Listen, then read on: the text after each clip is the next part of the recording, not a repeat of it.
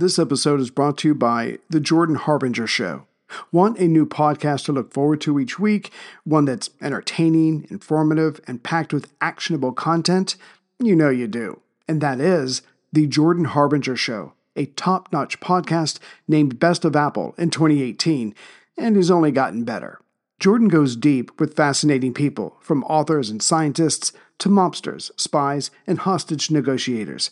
During his discussions, Jordan pulls out tactical bits of wisdom for you to use to become a more informed, critical thinker. You'll learn and have a good time. He's very easy to listen to. My two recent favorites are episode 972, Mustafa Suleyman, The Coming Wave of Artificial Intelligence, and episode 843, Elie Honig, How the Rich Get Away with Crime. You can't go wrong adding the Jordan Harbinger show to your rotation. It's incredibly interesting. There's never a dull show. Search for The Jordan Harbinger Show, that's H A R B as in boy, I N as in Nancy, G E R, on Apple Podcasts, Spotify, or wherever you listen to podcasts. When you need mealtime inspiration, it's worth shopping Kroger, where you'll find over 30,000 mouthwatering choices that excite your inner foodie. And no matter what tasty choice you make, you'll enjoy our everyday low prices, plus extra ways to save, like digital coupons worth over $600 each week. You can also save up to $1 off per gallon at the pump with fuel points. More savings and more inspiring flavors make shopping Kroger worth it every time. Kroger, fresh for everyone. Fuel restrictions apply.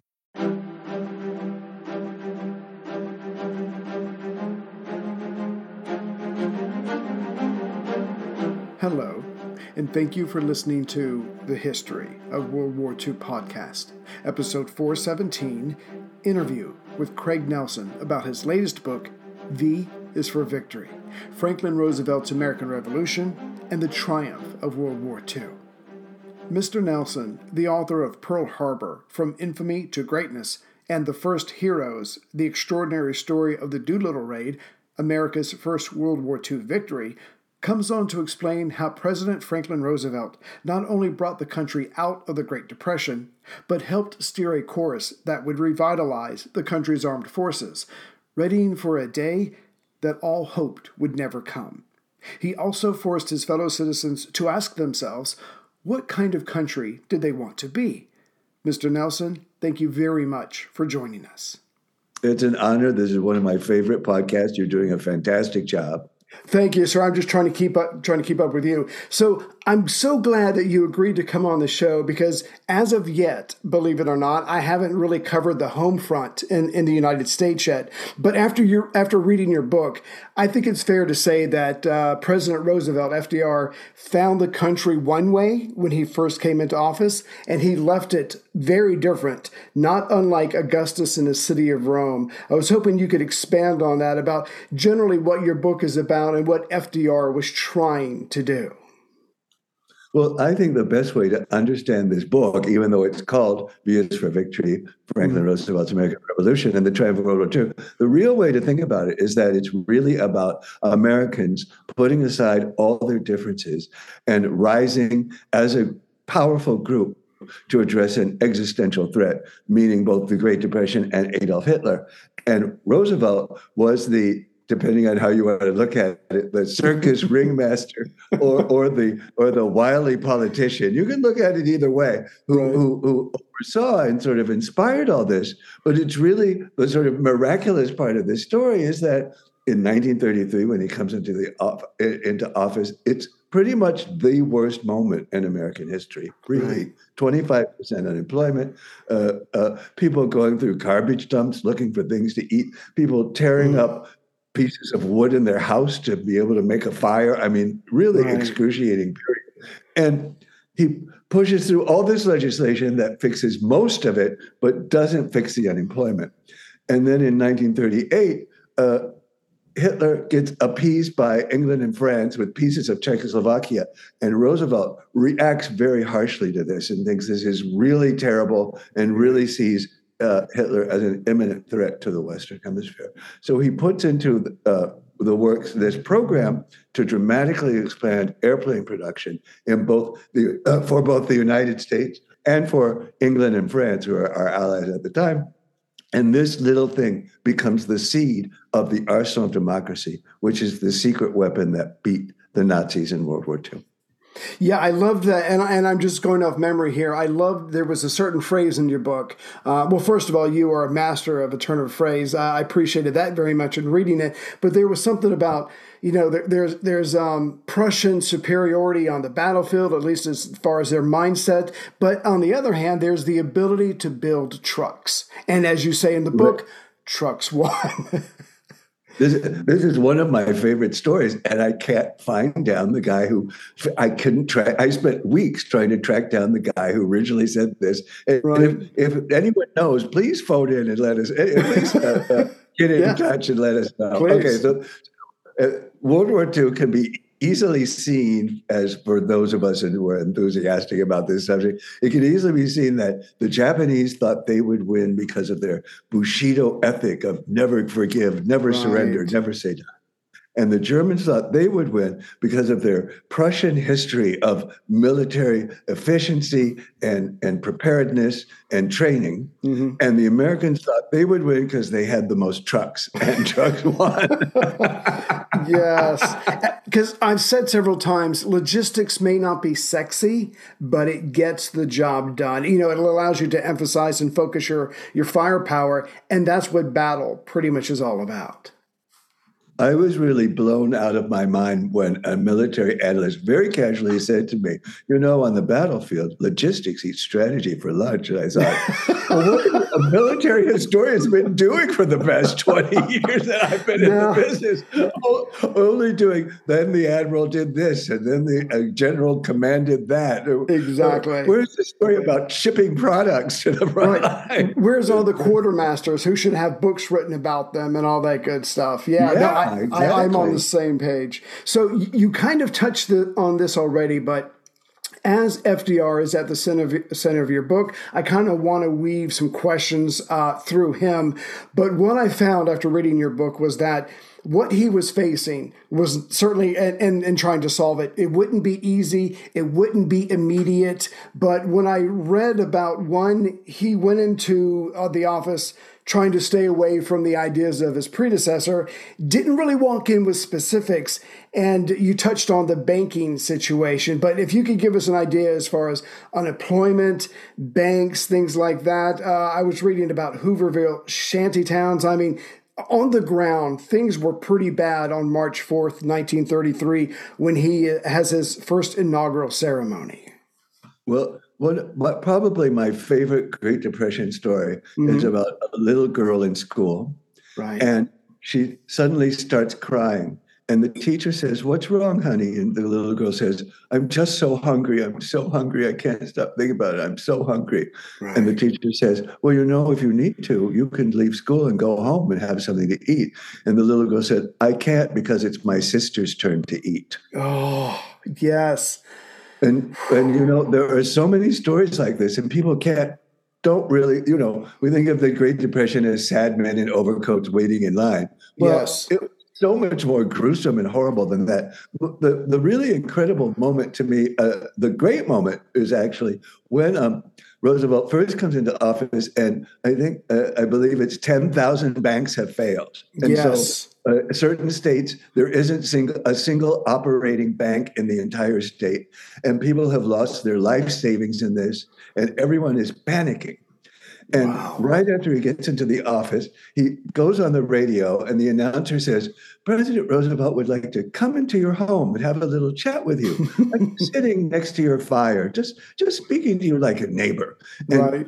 Roosevelt comes online, he says, You know, banks don't just don't take your money and keep it in a vault they invest it and yeah. They're making more money for you and it's much better for you to have it in the bank than to have it in your mattress. And the only thing that's a mess right now is fear. You've got to stop being afraid. We have to defeat fear together and you've got to cut it out. And that night um, because of course the whole banking crisis was based on people becoming hysterical and right. pulling all the money out and causing this horrible chain reaction.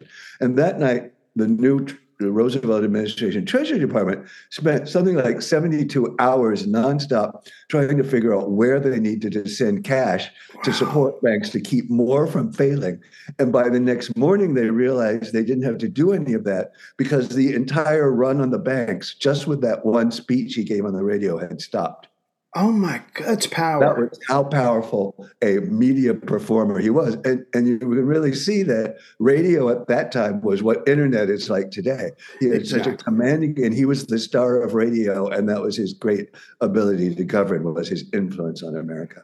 Yeah, I, I don't think I appreciated fully until I read your book and again, it's kind of hard for let's let's say like you're a 17 year old today. The idea, the very concept of the radio being the biggest cutting edge technology, but it allowed FDR, and you say this in your book, it allowed FDR to come into people's homes, and it was it was like he was sitting there with you, and he was breaking it down. He was explaining the banks, he was explaining mortgages, he was explaining how all this stuff works. And even though some of the people probably knew this already, having the president tell you about it, it calmed fears down. It's like, okay, this is surmountable if we all stay calm.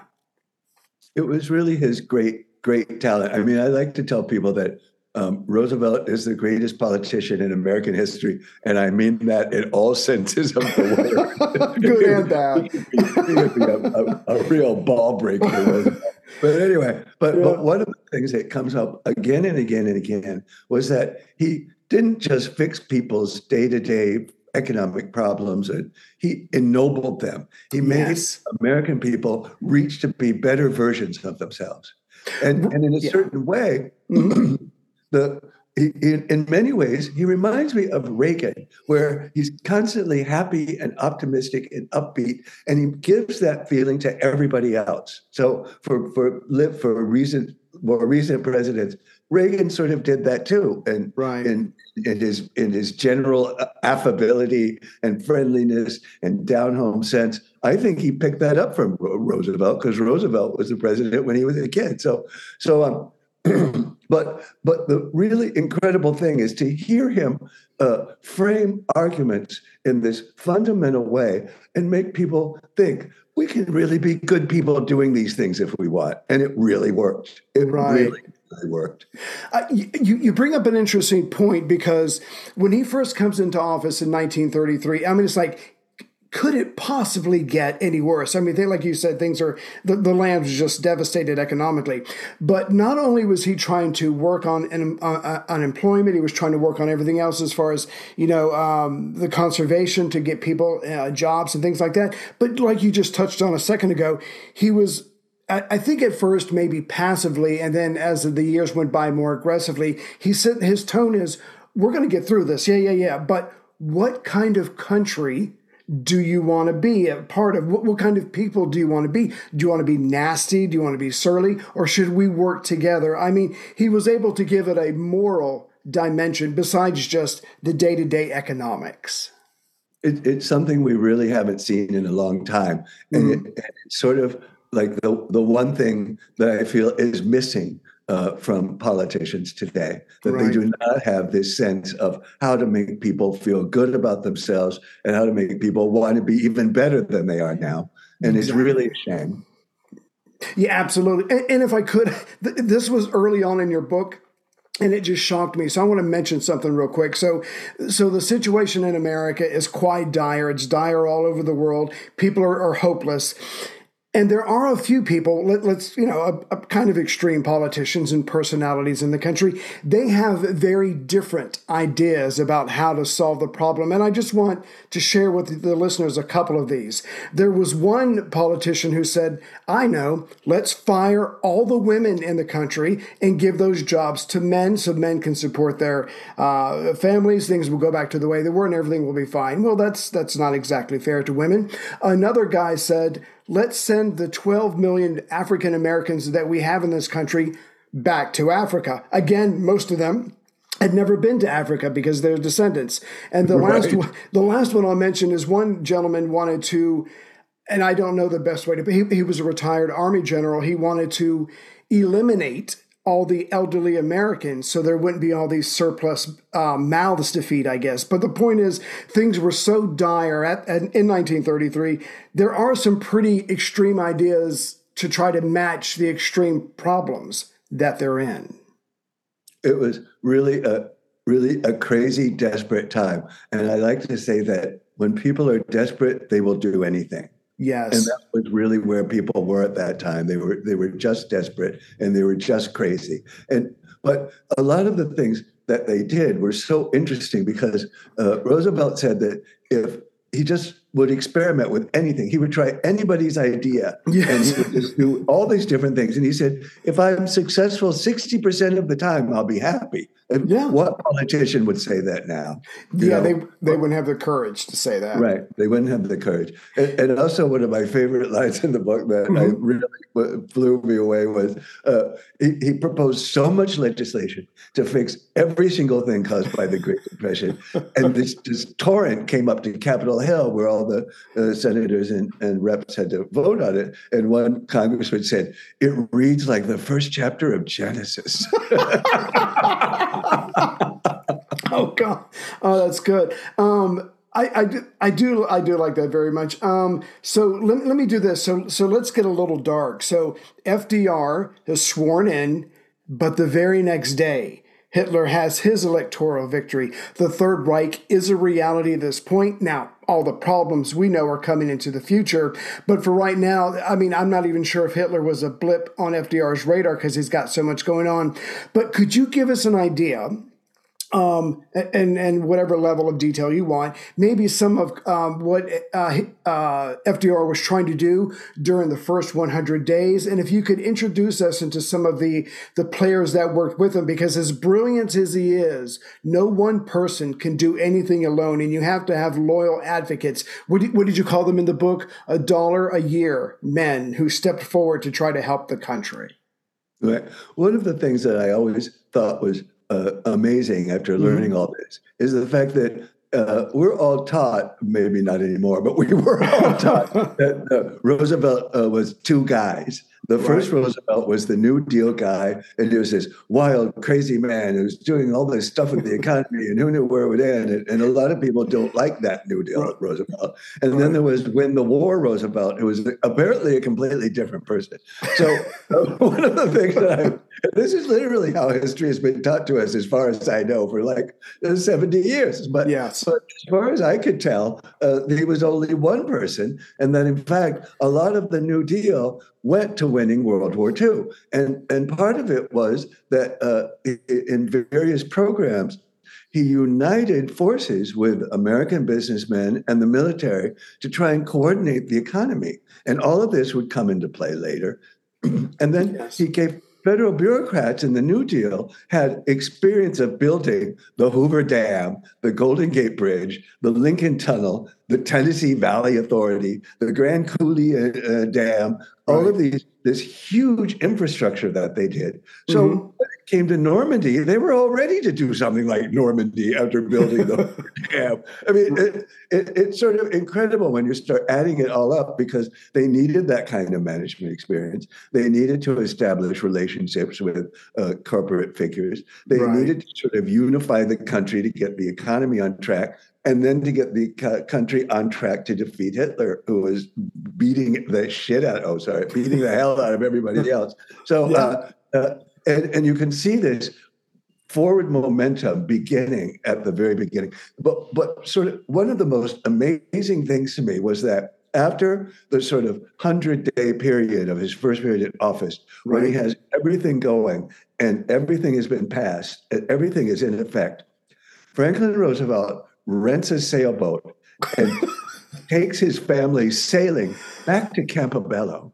Right. And there's all these pictures of him on the newsreels on the because you, you got your news from going to the movies. Then there are all these pictures of him on the newsreels, jaunty with his cigarette smoking. Campobello, everyone in America knew was where he contracted polio and where he became paralyzed. Right. And here he is sailing back to Campobello, all jaunty. Everything's changed now. It's a new day in America. And people just lost their minds. they yes. really completely it, it just took the weight off their hearts to see this happening. It was it's just brilliant. Some of these things he did. Hey everyone, Ray here. I've been using Yahoo Finance, our sponsor today. And like many of you, I think about my golden years, and I hope they're golden. I have a Roth IRA with Fidelity and another with Merrill, and I have consolidated them into one hub with Yahoo Finance. There, I have access to expert analysis to help me stay atop this ever changing world. And with Yahoo Finance at my fingertips, I can focus on my goals of paying off my house and getting ready for, you know, me time. And since Yahoo Finance has been around for more than 25 years, they know what they're doing. It's the number one finance destination with their independent research, customizable charts, and so much more. With a community of over 90 million users each month, their real strength is helping you on your way to financial success. So, for comprehensive financial news and analysis, visit the brand behind every great investor yahoofinance.com, the number one financial destination, yahoofinance.com. That's yahoofinance.com. Right. And, and I think FDR being, let, let's be respectful, the wily politician that he was, you know, you, you gain a certain amount of political capital when you win an election, but that doesn't last forever. You've got to move, you got to move fast, you know, strike while the iron's hot. And he did. And, and the, it's going to take a lot of time, or it's going to take some time for this legislation to settle down into co- to be a more cohesive thing. But he has started already. He's done an amazing thing in the first hundred days, and he's trying to protect people. We don't, you know, obviously we don't have to go into all of the the programs that he set up, but the one person who impressed me the most was Frances Perkins. Um, and she, when she, let's see, when she walked in and FDR was like, okay, so what do you want? She's like, I want a 40 hour maximum work week. I want a minimum wage. I want unemployment insurance. I want disability insurance and, and other things. And, and FDR is probably going, we are in the middle of an economic meltdown and you want all these things? But guess what? Before it was all over with, she got those and so much more. And he liked people who came on who were aggressive, who, you know, thought for themselves as well. There's a really amazing uh, quote about how uh, uh, one of his speechwriters says that FDR seemed to enjoy hiring difficult people. Uh, uh, and, and, so here you have all these sort of belligerent people that he works for, that work for him, but right. they're all sort of pounding things forward and getting the government moving again. And, and another congressman said it was like seeing an ox cart turned into an airplane uh, in Washington, D.C. And, uh, uh, and so Frances Perkins, she was famous for wearing a tricorn hat, just like Thomas Paine or any other founding father. She right. came from very uh, she came from a brickworks factory. I guess we don't really have brickwork factories. No we must have them somewhere. Anyway she came somewhere. from a brickworks factory at inheritance and she had uh, some of her own ancestors were the founding fathers. But the thing that really struck me about was the advice her grandmother gave her, which is if you go into a room and there are bodies, just keep walking.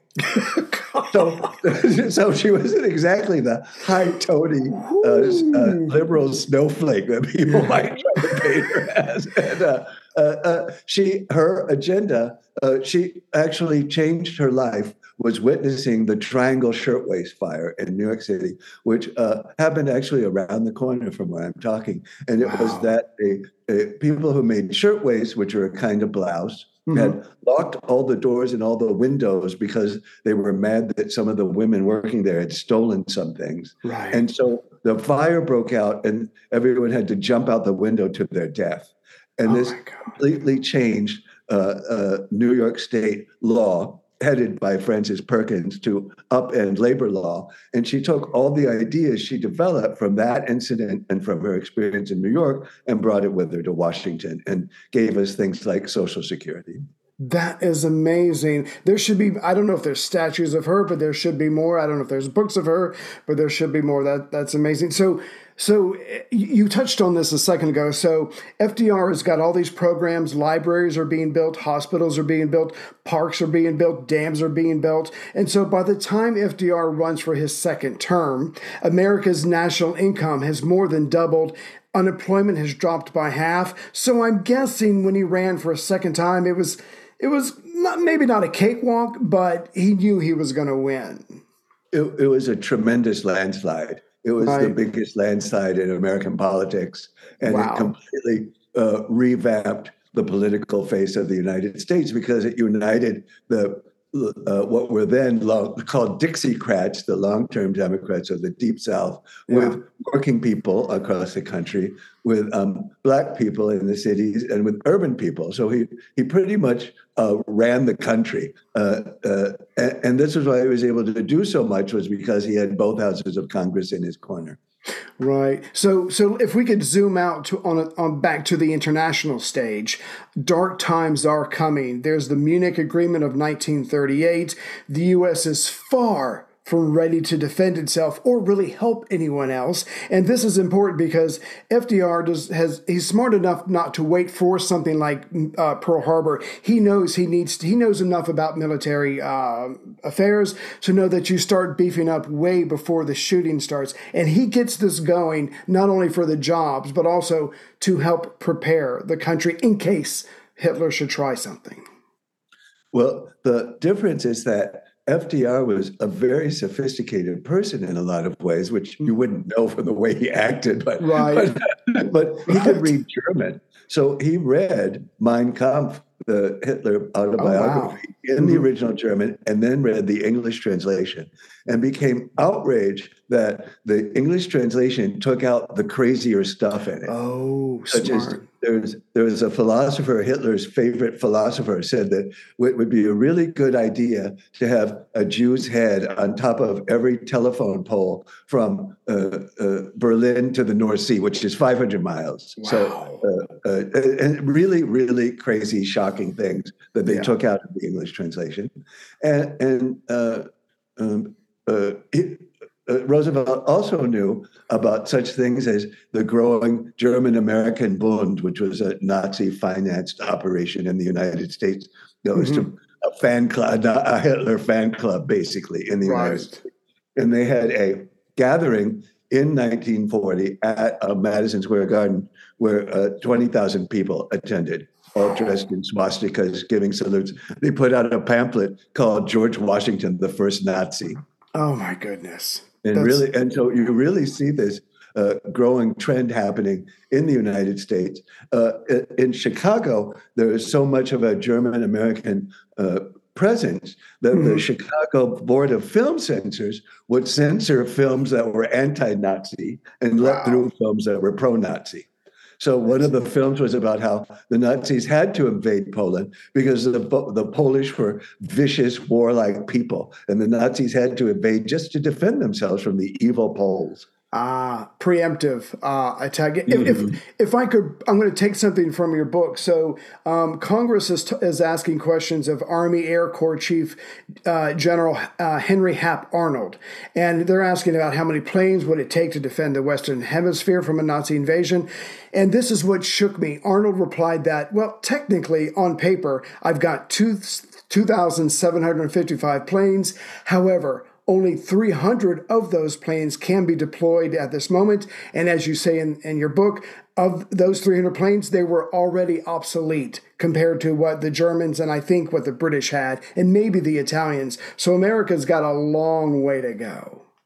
One thing I think that it's very difficult for people to imagine mm-hmm. is how deteriorated our military was at this point because not only was the Great Depression in operation, but but uh, Americans were very bitter about how what they called the Great War, we call World War One, had turned out. That the promises Woodrow Wilson had made about sort of the American Republican democracy spreading across the globe, none of that had come true. Uh, instead, we had the Depression, we had the, the foreign governments owing us tens of billions of dollars in war debt that they were refusing to pay back. So mm-hmm. what they did was every year they tightened sort of anti-war legislation, and this was very popular, and they right. just starved the Army and Navy to death.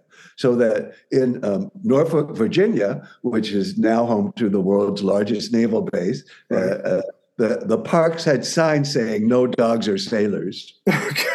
and uh, uh, uh, if, if you were being trained by the army to work in a tank battalion, frequently you would march with your group of five just out on the road pretending that you had a tank.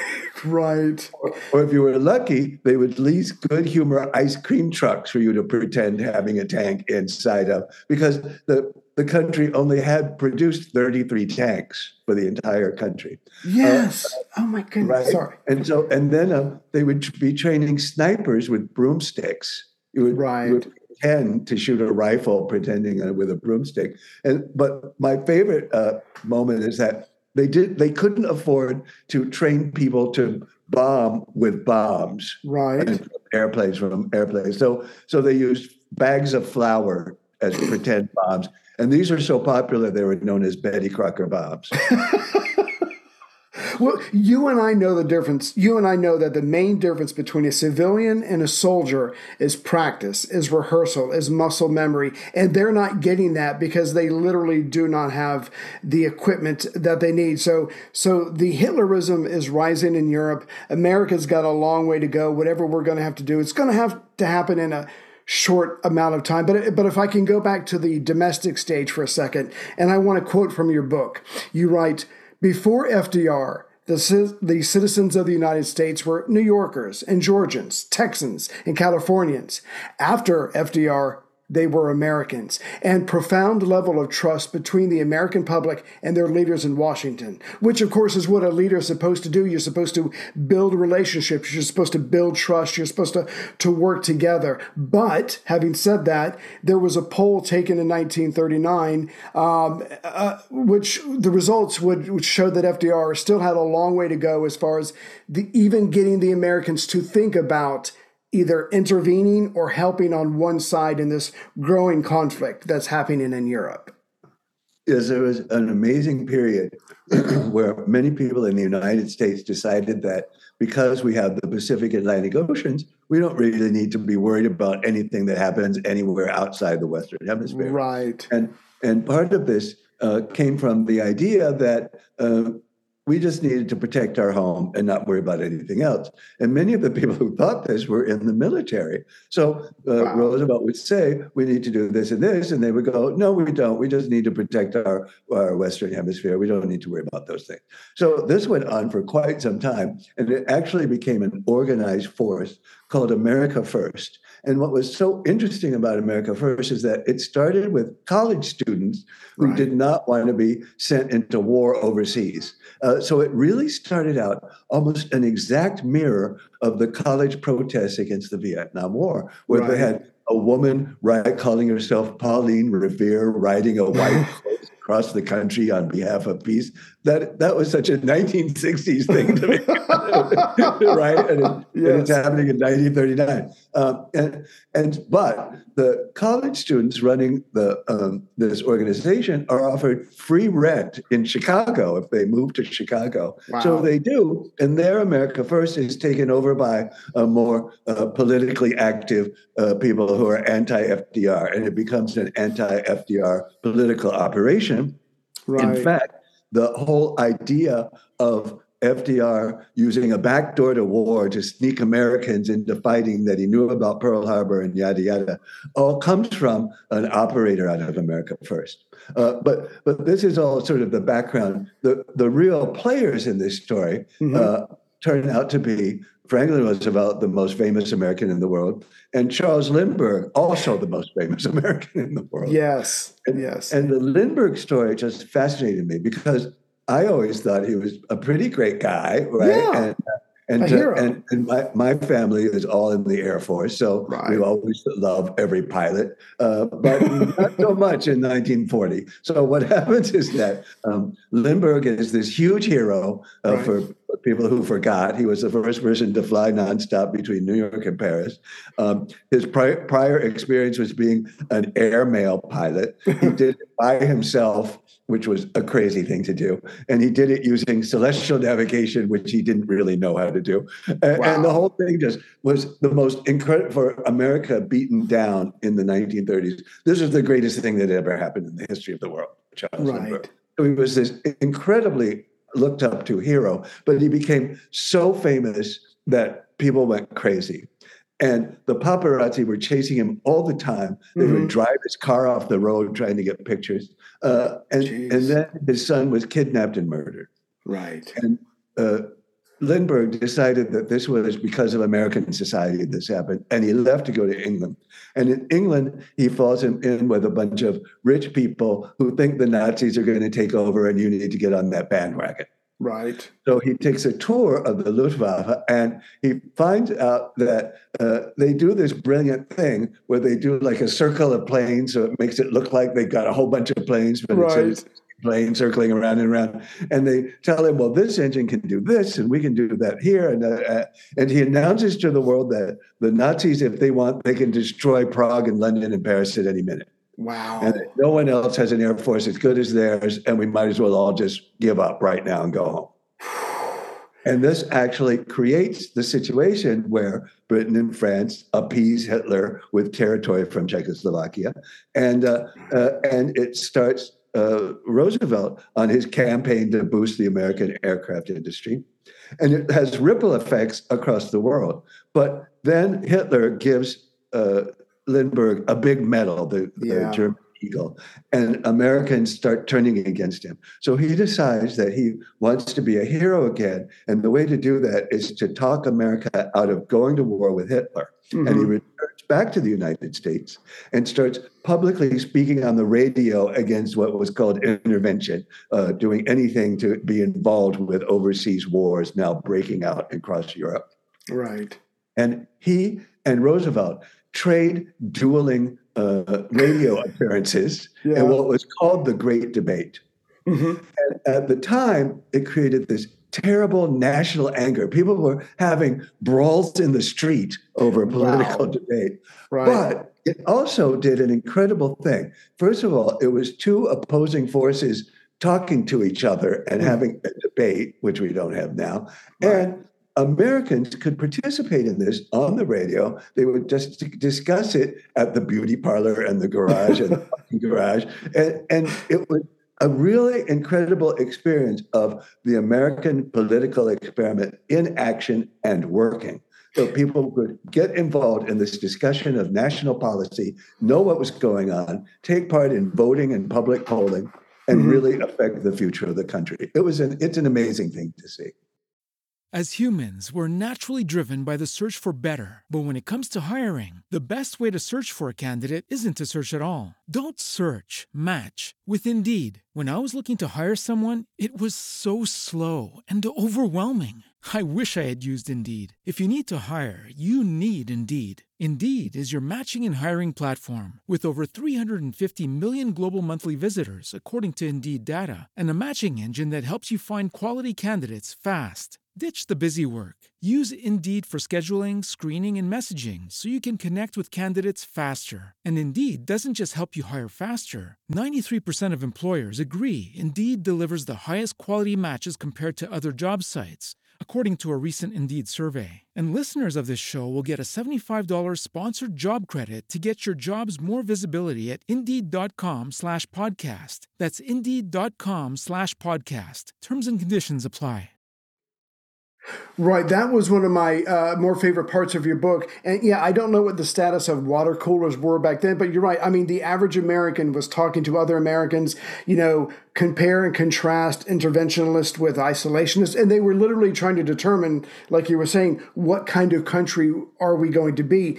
But so while all this is going on, you know, FDR, I, remember in your book that FDR actually had Lindbergh in his office. He tried to he tried the charm offensive, which did not take, and so it's going to get pretty ugly between these two. But at the end of the day, with FDR trying to stay positive and Lindbergh bringing up race, just you know, a few times too many, uh, it, it's going to set him on a course where where Lindbergh can't win, and it's going to end bitterly for him. But I mean, I, I, don't know if it was the kidnapping of his child. I don't know, or the murder of his child. I don't know if it was his trip into Europe, but um, Lindbergh did not think much of other races. And I'm, I, am not sure of his position on Jews, but that probably wasn't progressive either.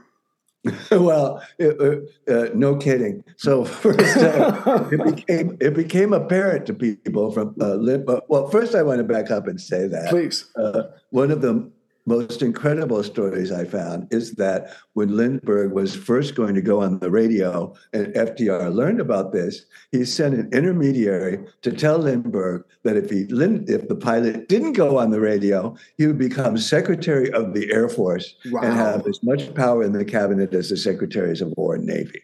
Wow. And Lindbergh said no. So that that uh, that's a little operator. That's that's that's FDR as political operator for exactly. But, um, but Lindbergh starts revealing more of himself than he should, and this sort of sense of of pride of, of hubris overcomes him.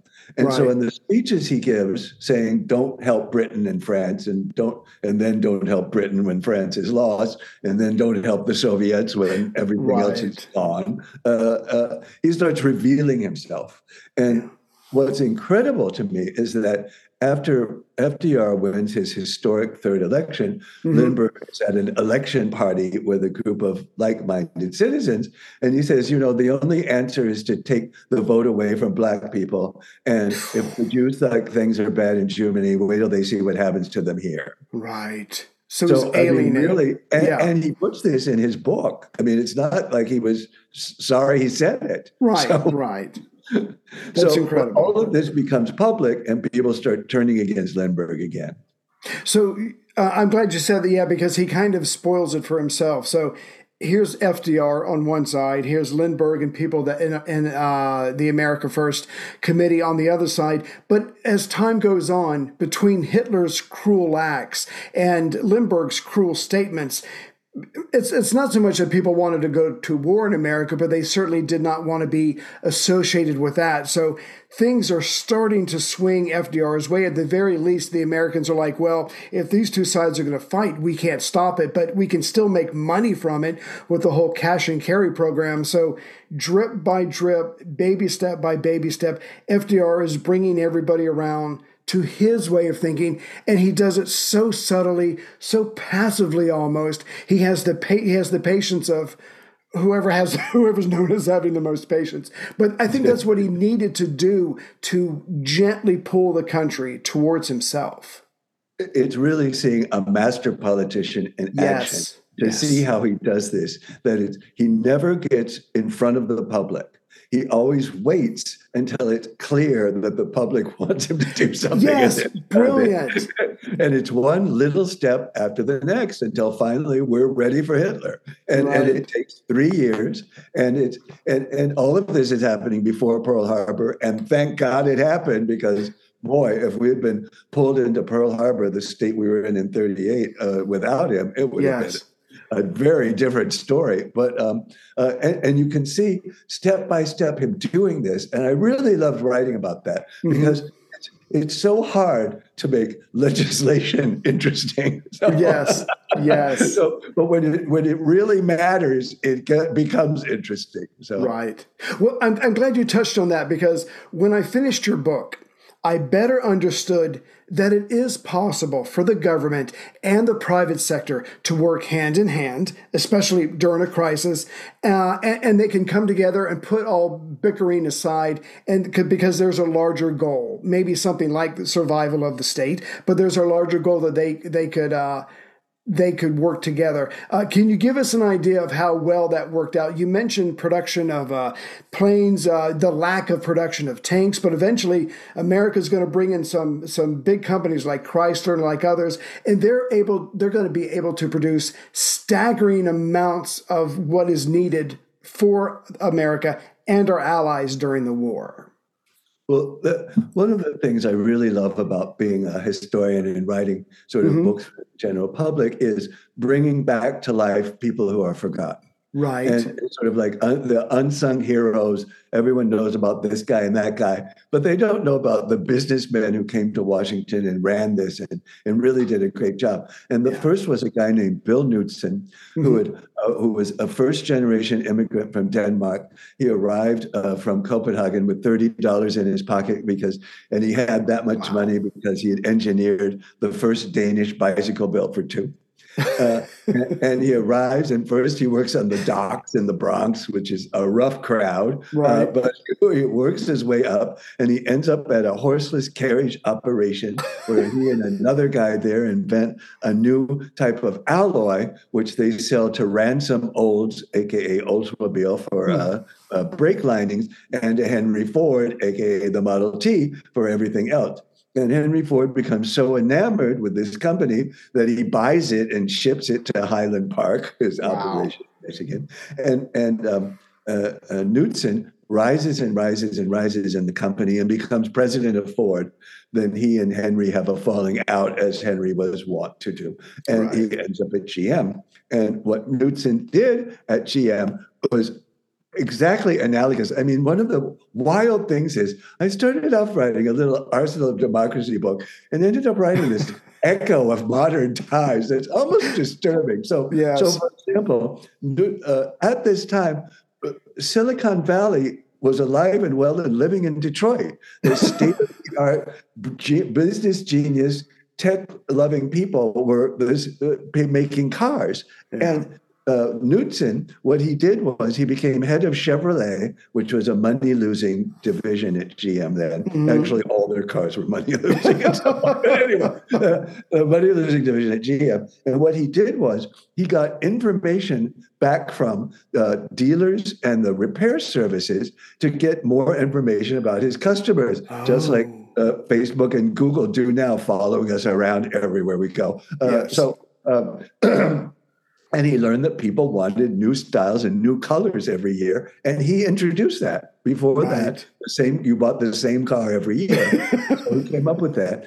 And and he developed a reputation for having the entire industrial power of the United States in his head. Yes. So Roosevelt was looking for a guy to head up uh, the production operation and coordinate the American response to fascism. He mm-hmm. hired Knudsen, and Knudsen came to Washington. And and probably my my favorite story about Knudsen is uh, uh, he. Uh, uh, has a meeting with a purchase agent from England, and right. the purchase agent says, "We need tanks." And, and at this point, America had produced 33 tanks in wow. its entire life. Right. Uh, so Knudsen needed to fix that. So a guy from uh, uh, press relations comes in to see him, and Knudsen says, "Do you know how to make tanks?" And the guy goes, "No." He goes, "Well, I won't be seeing much of you." And, and, Get out of here. Yeah. And then he calls the head of Chrysler, a guy named K.T. Keller, and he goes, "Keller, it's Knudsen. I need your help." What is it, Bill? What do you need? Well, I need you to make tanks. And Keller says, I'm sure we can do that. What is a tank? Just show me a picture, of something. Right. Uh, so, so yeah. Knudsen arranged for Keller and uh, Chrysler engineers to tour the Arsenal Tank Factory, uh, um, the, United States Army Tank Factory, right. and they get all sorts of ideas, and they build a tank factory in Detroit that outproduces one factory that outproduces every tank the Nazis make. Wow! And that's the power of America in a nutshell. Yeah, uh, and that goes back to what we said at the very beginning, where trucks win. If you can make that many planes, that many uh, carriers, that many battleships, I mean, yeah, it's amazing. Like you said, that's just one factory. And, and, of course, we don't have the time to cover it here today, but you really emphasize that the whole one of the great advantages of the private sector and the government coming together is you've got all of these guys who've got all of this literally down to the to the assembly floor experience and knowledge and you've got FDR. FDR can wave his hand, he can wave his cigar, he can sign whatever paperwork he wants, but someone's actually got to do the work. And the partnership is what really impressed me. And it almost made me, you know, it made me nostalgic. I wish we could go back to that today, but things have changed. But but during that moment when there was a huge crisis, the two sides came together. And I think it was, I can't remember, was it Morgenthau or somebody said, or maybe it was uh, the Secretary of War said, "I don't mind them making a profit off of this, just not too much. You know, let's let's reel it in. Let's be realistic." But then you list all the numbers of all of the planes, the tanks that these companies were able to make, and like you said, it is the uh, the arsenal of democracy. It is that impressive. Uh, I couldn't get over it. You would you would put out these numbers and you would think this can't be right. I must exactly. have spent a month double checking these figures because it just it just seemed impossible. And then I came across a quote from a German prisoner of war as he was marched uh, as he was captured in Europe, and he said, "I know how you won this war. You just got all this stuff and dropped it on us." because, and you look at pictures of Normandy, and and you almost can't see where the beach is because there's so many uh, uh, boats and troops and stuff coming out of the right. shoreline. It's just a solid black line of American stuff. And in fact, when the when uh, the uh, battalion of, of uh, uh, Navy vessels showed up. The first vessels showed up at Normandy. They mm-hmm. created a solid black line on the horizon. Wow! so many ships. That, so yeah, and you and that's why I sort of end the book with Normandy because you really see the arse of democracy in action. But there are so many great stories. So uh, another one of my favorites was that when um, uh, Knudsen's successor, Bill uh, Donald Nelson, who mm-hmm. was head of Sears Roebuck, uh, shows up, uh, he and the army immediately have a fight because they've lost Czechoslovakia and they've lost all these other places, which are the source of, of horn that would, the army used for its buttons. Right. Nelson said, I've got a really good place that can make all the plastic buttons you need. And the army said, No, it has to be horn or ivory buttons. Right. Well, they, couldn't, they couldn't make uniforms fast enough relying on those buttons, and they had to talk them out of it. And some of the fights that go on between the civilians and and the businessmen and the bureaucrats and the military is, is just fantastic. It's, uh, I really enjoyed this book a lot. Right. No, I absolutely love the details. Unfortunately, we're going to have to leave those for the listeners to get it themselves. But if I could give one stat before my my next question, you wrote in the final days of 1943, U.S. shipyards were launching eight uh, eight aircraft carriers a month a month. I mean, they could have just spit out, you know, I know at some point they stopped because they're like, whoa, whoa, we got enough. But when you can produce eight aircraft carriers a month, uh, I mean, you're going to win. It's just a matter of how and when and, and where. But when you can produce things like that, and like you said, it was just America coming together, putting everything aside. And when we do that, we can do incredible things. Uh, here's probably my favorite my favorite lineup. You know, uh, mm-hmm. uh, normally the Navy is sort of left out of this side of the story because right. the Navy sort of the Pacific Theater and the Army's the the uh, Atlantic Theater. But so, but here's a giving uh, grips to the Navy, mm-hmm. a nation that started at Pearl Harbor with 32 shipyards ended the war with 131, having produced, alongside thousands of cargo vessels, a naval version of the 12 Days of Christmas.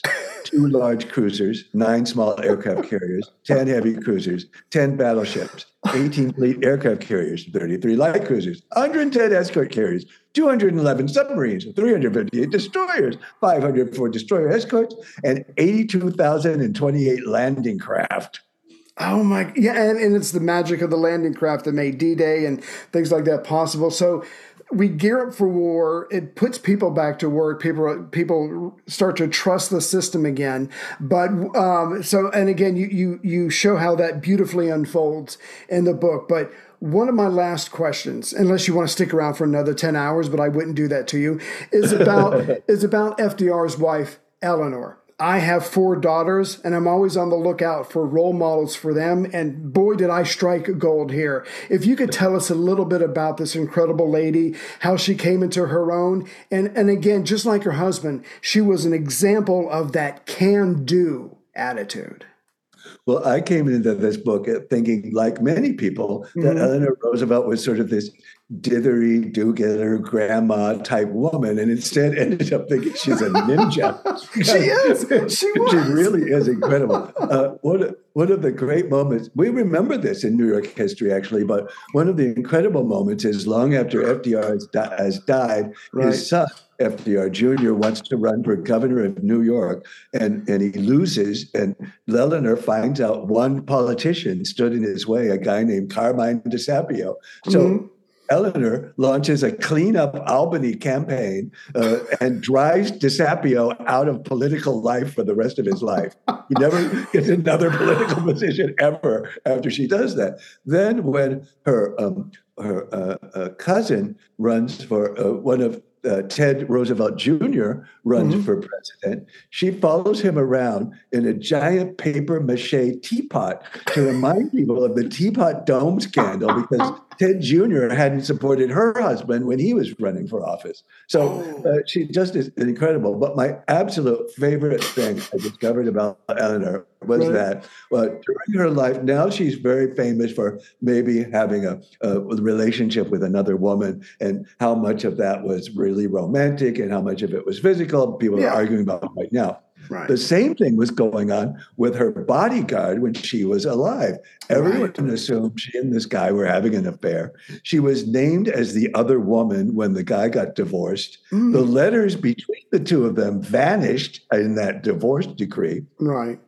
And my favorite part is uh, after an assassination attempt on Franklin, Eleanor's advisors insisted she be surrounded by security all the time when they entered the White House. Right. And she said, No, I don't want anybody. Instead, her bodyguard, Earl Miller, taught her how to shoot, and she always had a gun in her purse. She was a, pass, a pistol packing mama. I love that about her. Yeah. She, she, so she wasn't some dainty sit in the corner. I mean, she had her own in- initiatives. I think she had a newsletter, a letter, a magazine, or something. But she was pushing the envelope when it came to a lot of progressive issues.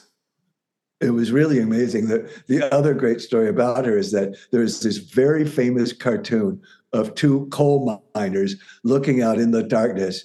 And one says, Oh my goodness, look, it's Mrs. Roosevelt, making fun of her gallivanting around the country visiting the poorest parts. It was so absurd to think that the first lady would right. go into a terrible, dirty coal mine where only men went, and, and this yeah. was a, a, big source of, of humor. So Eleanor Roosevelt went to a coal mine, visited with people there, wow. discussed how the New Deal had helped them with their schools, and wrote about why are people criticizing me for being a curious woman. Wow. She was not afraid. Yeah. Pretty much the biggest FU any first lady has ever done. yes, that's who she was. And she only got more bold and more brave because she saw the changes that were needed. But the other, and just one more thing about her, and I did, I don't think I appreciated this until I read your book. She was her husband's spy. He sends her to all, all over the world during the war to gather information. I mean, she was amazing. Yeah, it, since Roosevelt was paralyzed, he developed his own spy network. Right. And they're all we know. Uh, there's the head of the OSS. There's very many CBS network journalists. Uh, but the lead spy was Eleanor. And, and, and uh, FDR liked to proudly announce to people, you know, my missus really gets around. she went all over, and she brought back information that, like you said, he needed he needed an unbiased source, and he got it from her. So I I by the time I got to the end of your book, I was thinking of them more as partners than a married couple because yes, they were married, but then he was unfaithful and she she got her she got on with her life and you have to admire her for that. Well, well, before I go, I have to tell you what may be my favorite story in all of World War II, okay. which is when Roosevelt insisted that she visit the injured and dying in the Pacific Theater, right. which was an incredible, arduous thing to do at that time. She traveled across the whole of the Pacific Theater. She wow. met with 400,000 injured men.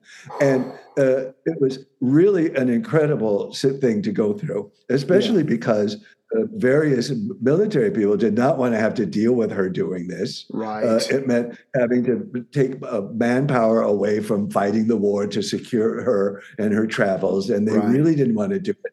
But she insisted. And every time she entered a hospital ward, they would have to make an announcement because it was only men in the ward right. that a woman was coming in, so people would cover up. Sure. And Eleanor had this terrible feeling that the men in the ward were thinking that, you know, Rita Hayworth or Betty Grable or some coming in. And here was dowdy Eleanor Roosevelt, and she felt really bad about that. But she oh. had an incredible impact yes. to such an extent that Admiral Halsey looked into why this woman, he said she had the greatest impact of morale of anyone who came through the Pacific Theater. And wow. he wanted to look, understand why. And finally, he came across an injured man, a dying man. And the, he said, Well, what was it? What was it? And the man said, Well, she was something we hadn't seen in so long an American mother. Oh yes, I, I wrote that down. I will never forget when I oh the tears came. I mean it was amazing because a lot of these kids are like 17, 18 years old and yeah. they're from they're from a farm in Kansas and they haven't seen. Oh, it just oh it, it, it got me. So I just want to let the listeners know that we have barely scratched the surface. We haven't talked about Lend-Lease, Cash and Carry, Destroy for Bases, Edward R. Murrow. Uh, we touched on FDR's use of the radio, M&M's, the candy, uh, Churchill and FDR's special but not always smooth relationship, FDR wanting the end of empires, FDR's Four Universal Freedoms, uh, Higgins Boat, Baby Flat Top, which I, I think I didn't know before I read your book, Norma Jean, aka Marilyn Monroe, uh, the artificial landing piers for D Day, which goes back to what the Americans were building before the war. You're right, the industrial experience that we got in the 1930s made such a difference. Uh, FDR going to Yalta, we, it's all, all that is in the book, but we we didn't cover that. So eh, there's a lot out there you should check out. I do want to end with a quote from your book. FDR says this the day before he dies. He says, Today we are faced with the preeminent fact that if civilization is to survive, we must cultivate the science of human relationships, the ability of all peoples, of all kinds, to live together and work together in the same world at peace. And I just, uh, again, the tears came, but I wanted to give you the last word. Out of all of your research, what is something that we should never forget about FDR, what he tried to do, and the times that he lived in? Uh, it's very simple. If you've got the right guy in the White House, Americans can do almost anything they want. We right. really have unlimited potential. And for anyone who feels sorry about the state of the world today, read this book. You're going to feel so much better because yes. it all turned out great for them. Because we're obviously capable of so much, but but you're right. You need the right leader pulling the right way and bringing people together instead of tearing them down. So, uh, Mr. Nelson, this book was a, uh, it was so much fun to read. I learned so much. I want to thank you for it. For the listeners, again, it's V is for victory, Franklin Roosevelt's American Revolution, and the triumph of World War II. Mr. Nelson, thank you very much for your time today, sir. It's been great, Ray. I so appreciate it. Thank you so much for having me. Ohio, ready for some quick mental health facts? Let's go. Nearly 2 million Ohioans live with a mental health condition. In the US, more than 50% of people will be diagnosed with a mental illness in their lifetime. Depression is a leading cause of disability worldwide. So, why are some of us still stigmatizing people living with a mental health condition when we know all of this? Let's listen to the facts and beat the stigma. Ohio, challenge what you know about mental health at beatthestigma.org.